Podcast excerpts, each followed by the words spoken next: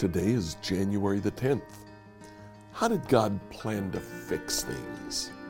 Let's find out together as we study Genesis 10 through 12.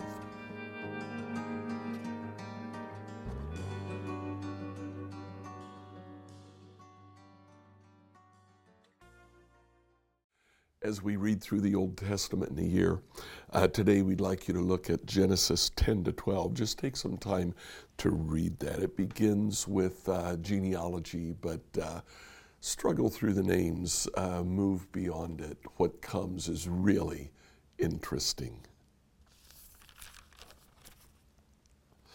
After the genealogy that we find in Genesis chapter 10, uh, chapter 11 begins the story of the Tower of Babel. Now, the only thing to notice in the Tower of Babel, uh, in the Old Testament, this is the third story of the fall.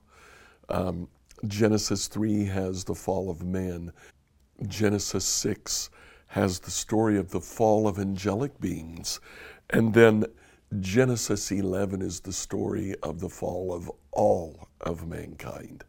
It comes after God destroyed the world and restarted it with Noah, but sin is still in the world.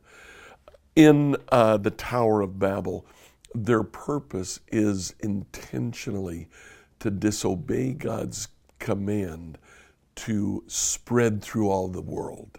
Uh, they want to build a tower in a city that will give them fame, create a name for them, and keep them from being spread through the world.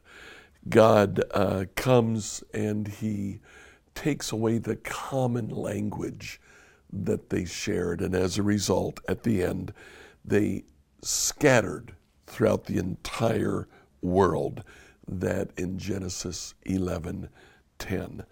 Starting in Genesis 12, we have the call of Abram. Abram, who later we come to know as Abraham, Abraham is a very interesting figure.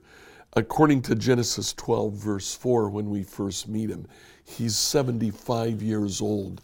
When Abraham drops off the scene in Genesis chapter 25, verse 7, he's 175. So we know Abraham for a hundred years in those hundred years, God appears to him five times. It's about once every 20 years. But it appears to be enough for Abram.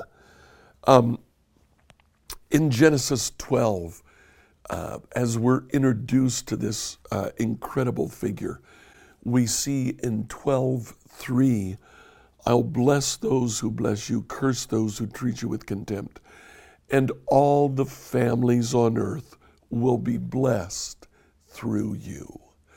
God gives a promise to Abraham that counteracts the curse that uh, he gave to Adam and Eve, that uh, their descendants would be cursed because of their disobedience. Because of Abraham's faith, all of the world will be blessed. We'll see more about that faith in upcoming chapters.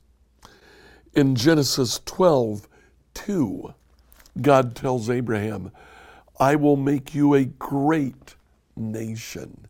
He tells Abraham, My original command to be fruitful and multiply, I will fulfill through you.